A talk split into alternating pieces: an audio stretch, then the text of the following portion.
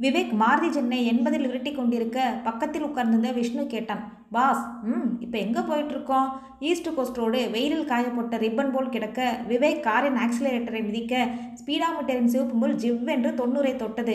விவேக் விஷ்ணுவை அரைப்பார்வை பார்த்துவிட்டு புன்னகைத்தான். பிறகு மறுபடியும் ரோட்டில் கவனமானான். பாஸ் இந்த புன்னகை பாசையெல்லாம் ரூபெல்லா மேடத்துக்கு தான் தெரியும். எனக்கு தெரியாது. நான் காரில் ஏறி உட்காந்து அரை மணி நேரமாச்சு. நம்ம எங்கே போகிறோம்னு இது வரைக்கும் பதினோரு தடவை கேட்டாச்சு. பதினோரு தடவையும் நீங்கள் வாயை திறக்காமலே ஏதோ நாய்க்கு புற வீசுகிற மாதிரி ஒரு கால் புன்னகை அரை புன்னகை வீசிட்டு காரை விரட்டுறீங்க.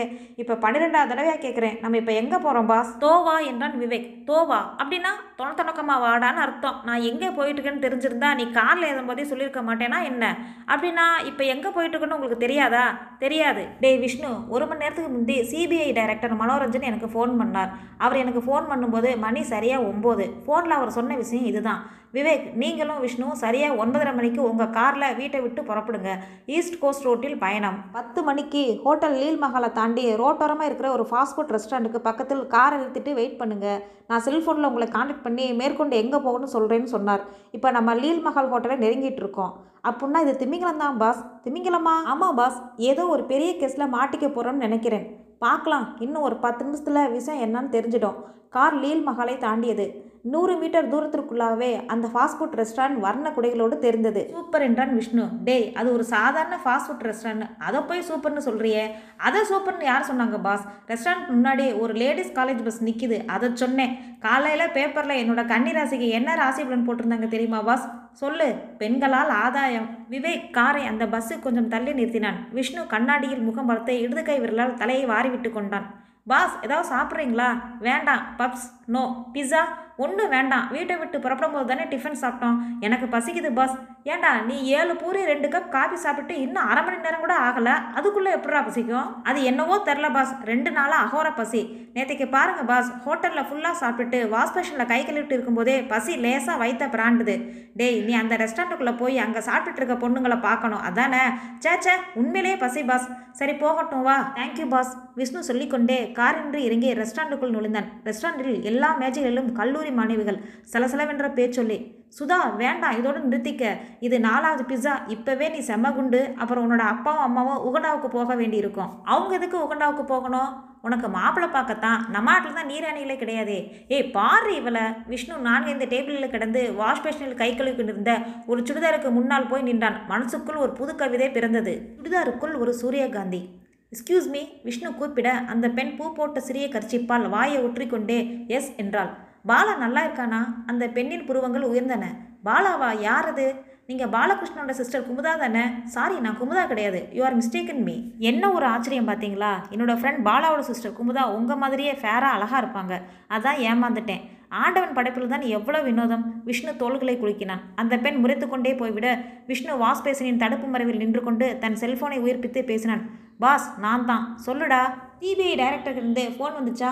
இல்லை அதுக்கு தான் வெயிட் பண்ணிக்கிட்டு இருக்கேன். நீ என்ன பண்ணிகிட்ருக்க சாப்பிட்றியா? பாஸ் இந்த ரெஸ்டாரண்ட்டுக்குள்ளே சாப்பிட வரல. அதான் தெரியுமே. பார்க்க வேண்டியவங்களாம் பார்த்துட்டு வா. நான் அதுக்காக ரெஸ்டாரண்ட்டுக்குள்ளே வரல பாஸ். பின்ன எதுக்குடா? பாஸ் எனக்கு கழுகு பறவைன்னு ஒரு தடவை சர்டிஃபிகேட் கொடுத்தீங்களே ஞாபகம் இருக்கா? இல்லாமல் என்ன? இருக்குது அதை மறுபடியும் நிரூபிச்சிட்டேன். நம்ம கார் ரெஸ்டாரண்ட்டுக்கு முன்னாடி வந்து நின்னதுமே ஒரு விஷயத்தை நோட் பண்ணிட்டேன். டேபிளில் உட்காந்து எதையோ ஃபோர்க்கால குத்தி கிளறி சாப்பிட்டு இருந்த ஒருத்தன் உங்களையும் என்னையும் பார்த்ததும் முகம் இரண்டு போய் மெல்ல இருந்து ரெஸ்டாரண்ட் பக்கத்தில் இருந்த டாய்லெட்டுக்குள்ள போய் நுழைஞ்சிட்டான். அப்படியா? என்னோட ரெண்டு கண்களையும் ஒரு கோடி ரூபாய்க்கு இன்சூர் பண்ணிடலாமா பாஸ்?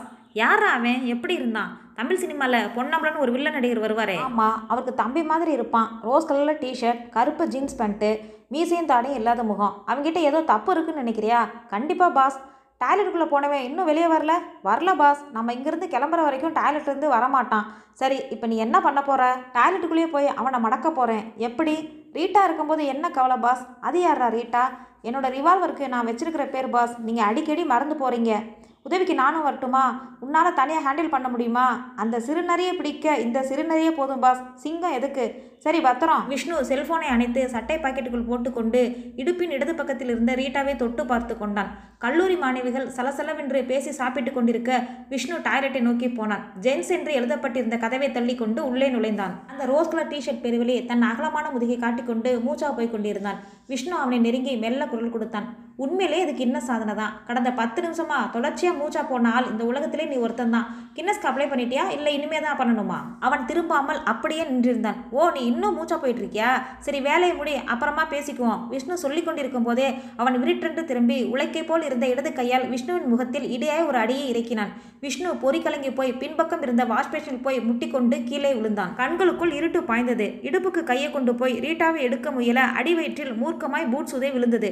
விஷ்ணு எழ முயன்று முடியாமல் அப்படியே மடங்கி விழுந்து ஒரு அவசர மயத்துக்கு போக ரோஸ் நிற டிஷர்ட் பெருவலி விஷ்ணுவின் இடுப்பில் இருந்த ரிவால்வரை பறித்துக்கொண்டு வெளியே போவதற்காக டாய்லெட் கதவை திறந்தான்.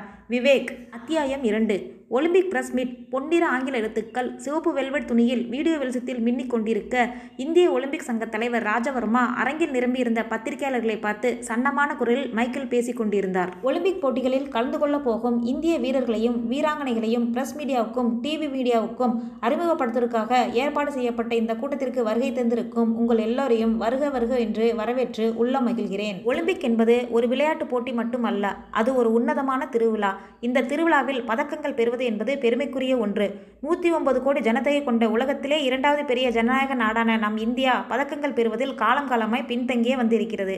ஆனால் இப்போது நிலைமை தலைகள் இந்த முறை ஏதென்ஸில் நடைபெறும் ஒலிம்பிக் போட்டியில் நாம் பதக்கங்களை வாரிக்கொண்டு வரப்போகிறோம். முன்வரிசையில் உட்கார்ந்திருந்த ஒரு மூத்த நிருபர் நமட்டு சிரிப்போடு எழுந்தார். கடந்த பன்னெண்டு வருஷமா இதே மாதிரி நீங்கள் பேசிக்கொண்டிருப்பது உங்களுக்கு சலிப்பை தரவில்லையா? எல்லோரும் சிரிக்க ஒலிம்பிக் சங்க தலைவர் ராஜவர்மா அந்த சிரிப்பை கையமர்த்தி அடக்கிவிட்டு பேச்சை தொடர்ந்தார். முன்பு நான் அப்படி பேசியது ஒரு சம்பிரதாயத்துக்காக தான் என்பதை இப்போது ஒத்துக்கொள்கிறேன். ஆனால் நான் இப்போது பேசிக்கொண்டிருப்பது சம்பிரதாய பேச்சல்ல. நான் கடந்த ஆறு மாதங்களை ஒலிம்பிக் போட்டிகளில் கலந்து கொள்ளப் போகும் நம் வீரர்களோடும் அவர்களுக்கு பயிற்சி தரும் கோச்சுகளோடும் கழித்து வீரர்களின் திறமையை பார்த்து வியந்து போனவன் நான். ஒலிம்பிக் பதக்க பட்டியலில் நம் நாடு ஒரு பெருமைக்குரிய இடத்தில் இருக்கும் என்பது உறுதி. எவ்வளவு தங்க பதக்கம் கிடைக்கும் என்று எதிர்பார்க்கிறீர்கள்? இன்னொரு நிருபர் இருந்து கேட்டார். குறைந்தபட்சம் அஞ்சு. இது பேராச. கும்பலில் யாரோ ஒருவர் சொல்ல மீண்டும் கூட்டத்தில் சிரிப்பு சத்தம். ராஜவர்மா சிரிப்போசை தேயும் வரை காத்திருந்துவிட்டு பேச்சை தொடர்ந்தார். ஒலிம்பிக் போட்டி முடிந்ததும் இதேபோல் ஒரு பிரஸ் மீட் ஏற்பாடு செய்து அந்த ஐந்து பதக்கங்களையும் உங்களுக்கு காட்டத்தான் போகிறேன். இப்போது கேலி பேசி சிரித்தவர்கள் எல்லாம் அப்போது கரவொலி எழுப்பி பாராட்டத்தான் போகிறீர்கள். எந்தெந்த போட்டிகளில் நமக்கு தங்கம் கிடைக்க வாய்ப்புள்ளது என்று நினைக்கிறீர்கள்? தடகள போட்டிகளிலும் துப்பாக்கிச் சுடுதல் போட்டிகளிலும் தங்கம் கிடைக்க தொண்ணூத்தொன்பது சதவீதம் வாய்ப்புள்ளது. தடகள போட்டிகளில் நூறு மீட்டர் நானூறு மீட்டர் ஆயிரத்தி ஐநூறு மீட்டர் பந்தயங்களில் நம்முடைய ஓட்டப்பந்தய வீராங்கனை கேரளாவைச் சேர்ந்த ஷில்ஃபா நம்பியார் புயல் வேக திறமையை காட்ட இருக்கிறார். சென்ற வாரம் நடந்த பயிற்சி ஓட்டத்தில் சில்ஃபா நம்பியார் நூறு மீட்டர் தூரத்தை ஒன்பது புள்ளி நாலஞ்சு வினாடிகளில் கடந்துள்ளார். இவர் மட்டுமே தங்க பதக்கங்களை தட்டி கொண்டு வருவார் என்று உறுதியாய் நம்பலாம். அடுத்தபடியாய் துப்பாக்கிச் சுடுதல் போட்டியில் பஞ்சாபைச் சேர்ந்த டாண்டன் மிகச்சிறந்த திறமைசாலியாய் உருவாகியுள்ளார். இவர் இரண்டு பந்தயங்களில் தங்கம் பெறுவது சர்வ நிச்சயமான ஒன்று. ஹாக்கியில் நாம் தங்கம் வெல்ல முடியாது என்று நினைக்கிறீர்களா? ஹாக்கி போட்டியில் நாம் கடுமையாக போரினால் மட்டுமே பதக்கம் பெறும் வாய்ப்பை நெருங்குவோம். இந்தியா விளையாடும் அணியில் உள்ள எல்லா நாடுகளுமே ஹாக்கியில் பலம் உறுதியவை. ஒவ்வொரு லீக் ஆட்டத்தையும் நாம் ஃபைனல்ஸ் ஆட்டமாக நினைத்து விளையாட வேண்டிய கட்டாயம் உள்ளது. அப்படி விளையாடினால் மட்டுமே நம்முடைய பதக்க கனவு நனவாகும். இருக்கும் போட்டியில் நம்முடைய பதக்க வாய்ப்பு எப்படி? மத்திய பிரதேசத்து வீரர் கஜோத் தங்கத்தை வென்றே கட்டுவேன் என்று சபதம் போட்டு பயிற்சி எடுத்துள்ளார். ஆசிய விளையாட்டுப் போட்டியில் அவர் தங்கம் வாங்கியதை நாம் மறக்க முடியுமா என்ன? இந்திய வீரர்களும் வீராங்கனைகளும் இந்தியாவில் இருக்கும் வரை உற்சாகமாகவும் ஆரோக்கியமாகவும் இருக்கிறார்கள். ஆனால் போட்டிகள் நடக்கும் நாட்டுக்கு சென்றதுமே சோர்ந்து போய் விடுகிறார்கள். பழுத்தூக்கும் போட்டியில் கலந்து கொள்வோருக்கு முதுகு வலியும் தடகள போட்டியில் ஓட இருப்பவருக்கு குதுகால் வலியும் வருவது ஏன்? காரணம் அந்த நாட்டின் சீதோஷ நிலையும் உணவு பழக்கங்களும் தான். இந்த தடவை அது மாதிரி நேராமல் பார்த்து கொள்வோம்.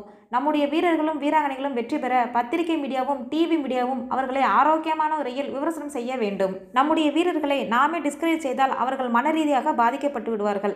விளையாட்டு என்று வந்தாலே ஒருவருக்கு தோல்வியும் இன்னொருவருக்கு வெற்றியும் கிடைப்பது இயல்பு. நம்முடைய வீரர்கள் தோல்வி அடைந்தால் அவர்களை பரிகாசம் செய்யாமல் இருந்தாலே போதும். இன்னும் அரை மணி நேரத்தில் ஒலிம்பிக் விளையாட்டுப் போட்டியில் கலந்து கொள்ள இருக்கும் ஐம்பத்தொன்பது வீரர்களும் பதினெட்டு வீராங்கனைகளும் இந்த அரங்கில் உங்களை சந்திக்க இருக்கிறார்கள். அவர்களுக்கு நீங்கள் வாழ்த்துக்களையும் பாராட்டுதலையும் வழங்க வேண்டும். ராஜவர்மா பேச்சை முடித்துக்கொண்டு தன்னுடைய நாற்காலிக்கு வந்து உட்கார்ந்தார். அடுத்தபடியாய் ஒலிம்பிக் சங்கத்தின் செயலாளர் அசோக் குமார் மைக்கை பிடித்து பேச ஆரம்பித்தார். அவர் பேசிக்கொண்டிருக்கும் போதே ராஜவர்மாவுக்கு பின்னால் அவருடைய உதவியாளர் வந்து தயக்கமாய் நின்றார். சார்? என்ன ராம் ஒரு தகவல் சார் சொல்லு. சில்ஃபா நம்பியார் இன்னும் அரங்கிற்கு வந்து சேரவில்லை. மற்ற வீரர் வீராங்கனைகள் வந்து விட்டார்களா? சில்ஃபா நம்பியார் தவிர எல்லாரும் வந்துட்டாங்க.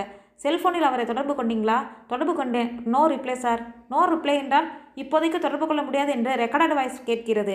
சரி நீ போ. நான் அவரிடம் பேசிக்கொள்கிறேன் எஸ் சார் என்று உதவியாளர் நகர்ந்து போனதும் ராஜவர்மா தன்னுடைய செல்போனை எடுத்து சில்ஃபான் நம்பியாரின் செல்லெண்களை தொடர்பு கொண்டார். உடனே ஆங்கிலத்தில் ரெக்கார்ட் வாய்ஸ் கேட்டது. தற்சமயம் இந்த சந்தாதாரை நீங்கள் தொடர்பு கொள்ள முடியாது. ராஜவர்மா முகம் இறுகினார். மேடைக்கு முன்புறம் முதல் வரிசையில் உட்கார்ந்திருந்த சில்ஃபான் நம்பியாரின் கோச் கேசவ மேனன் பார்வைக்கு கிடைக்க அவருடைய செல்போனுக்கு தொடர்பு கொண்டார் ராஜவர்மா. மெதுவான குரலில் பேசினார். மேனன் நான் ராஜவர்மா. சொல்லுங்கள் சார். இந்த அரங்கிற்கு சில்ஃபான் நம்பியர் தவிர மற்ற வீரர் வீராணிகள் வந்துவிட்டார்கள். அவள் ஏன் வரவில்லை? தெரில சார். அவளுடைய செல்போனை தொடர்பு கொண்டீர்களா? தொடர்பு கொண்டேன். செல்போன் ஆஃப் செய்து வைத்திருக்கிறாள். இந்த அரங்கம் முழுவதும் அவளுடைய வரையைத்தான் எதிர்பார்த்து காட்டு கொண்டிருக்கிறது. நேரத்துக்கு வந்திருக்க வேண்டாமா? என்ன பெண்? சார் சில்வா நம்பியார் இப்போது எங்கே இருப்பாள் என்று எனக்கு தெரியும். நான் ஒரு செல் நம்பர் தருகிறேன். அந்த நம்பருக்கு ஃபோன் செய்து பாருங்கள். நம்பர் சொல்லுங்கள். கேசவ மேனன் நம்பர் சொல்ல அதை ஒரு தாளில் குறித்து கொண்ட ராஜவர்மா கேட்டார். இது யாருடைய நம்பர்? முரளிதரன். யார் அந்த முரளிதரன்? சில்ஃபாவின் நாளைய கணவன் இன்றைய காதலன். ஓ சில்ஃபாவுக்கு காதல் விவகாரம் கூட உண்டா? கடந்த ஆறு மாதமாகத்தான் இந்த காதல் ஒலிம்பிக் போட்டிகள் முடிந்ததும் எல்லோரிடம் சொல்லிக் கொள்ளலாம் என்று இப்போதைக்கு ரகசியமாய் வைத்திருக்கிறார். அப்படியென்றால் நான் முரளிதரன் செல்போனுக்கு தொடர்பு கொண்டு பேசுவது சரியாக இருக்காது. நீங்களே பேசிவிடுங்கள் மேனன். இன்னும் பதினைந்து நிமிட நேரத்துக்குள் சில்ஃபான் நம்பியார் இந்த அரங்கில் இருக்க வேண்டும். நீங்கள் கவலைப்படாதீங்க சார். நான் இப்போதே முரளிதரன் செல்போன் மூலமாக சில்ஃபாவுடன் பேசிவிடுகிறேன். சொன்ன கேசவ மேனன் ராஜவர்மாவின் இணைப்பை துண்டித்துக் கொண்டு முரளிதரின் செல்போன் நம்பரை டயல் செய்தார். மறுமுனையில் ரிங் போயிற்று. குரல் கேட்டது. முரளிதரன் ஸ்பீக்கிங். முரளிதரன் நான் கேசவமேனன் பேசுகிறேன். என்ன விஷயம் சார்? சில்ஃபா அங்கே இருக்காளா? ஆமாம் சார். அவளை பேச சொல்லு. ஐந்து வினாளுக்கு பிறகு சில்ஃபாவின் குரல் கேட்டது. Good morning sir. சில்ஃபா நீ இப்போ எங்கே இருக்க? ஹோட்டல் கிரீன்வேஸ் ரூப் கார்டன் ரெஸ்டாரண்ட்டில் முரளிதரனோட மார்னிங் பிரேக்ஃபாஸ்ட் சாப்பிட்டுட்டு இருக்கேன். இப்போ மணி என்ன தெரியுமா? பத்து சார். இன்னைக்கு ஒலிம்பிக் ப்ரெஸ் மீட் இருக்கிறது. உனக்கு தெரியுமா தெரியாதா? தெரியும் சார். ஏன் வரல? ஃபங்க்ஷன் பத்தரை மணிக்கு தானே? இருந்தாலும் முன்கூட்டியே நீ வர வேண்டாமா? இங்கே ஒன்றை தவிர எல்லாரும் இருக்காங்க. பத்தரை மணிக்கு வந்தால் போதுன்னு நினச்சேன். சரி நீ உடனே புறப்பட்டு வா. ஃபங்க்ஷன் இங்கே கமெண்ட்ஸ் ஆகி போயிட்டுருக்கு. எல்லாரும் உனக்காக வெயிட் பண்ணிட்டு இருக்காங்க. இதோ புறப்புறேன் சார் இப்போ மணி பத்து அஞ்சு. இன்னும் பதினஞ்சு நிமிஷத்துக்குள்ளே நீ இந்த அரங்குல இருக்கணும். இருப்பேன் சார் லேட் பண்ணிடாத. ஒலிம்பிக் சங்க தலைவர் ராஜவர்மா உன் மேலே ரொம்ப கோபத்தில் இருக்காரு. சில்ஃபா சிரித்தாள். என்னை பார்த்ததுமே அவரோட கோபம் போயிடும். கேசவ மேனன் செல்ஃபோனை எடுத்து விட்டு மேடையில் இருந்த ராஜவர்மாவுக்கு தகவல் கொடுத்து விட்டு காத்திருந்தார். நேரம் பத்து பத்து பத்து பதினஞ்சு பத்து இருபது. சில்ஃபா வரவில்லை. பத்து இருபத்தஞ்சு. கேசவ மேனன் மறுபடியும் சில்ஃபாவின் செல்போனுக்கும் முரளிதரின் செல்போனுக்கும் டயல் செய்து பார்த்தார். தற்சமயம் சந்தாதாரரை தொடர்பு கொள்ள முடியாது என்கின்ற ரெக்கார்டர் வாய்ஸ் கேட்டது.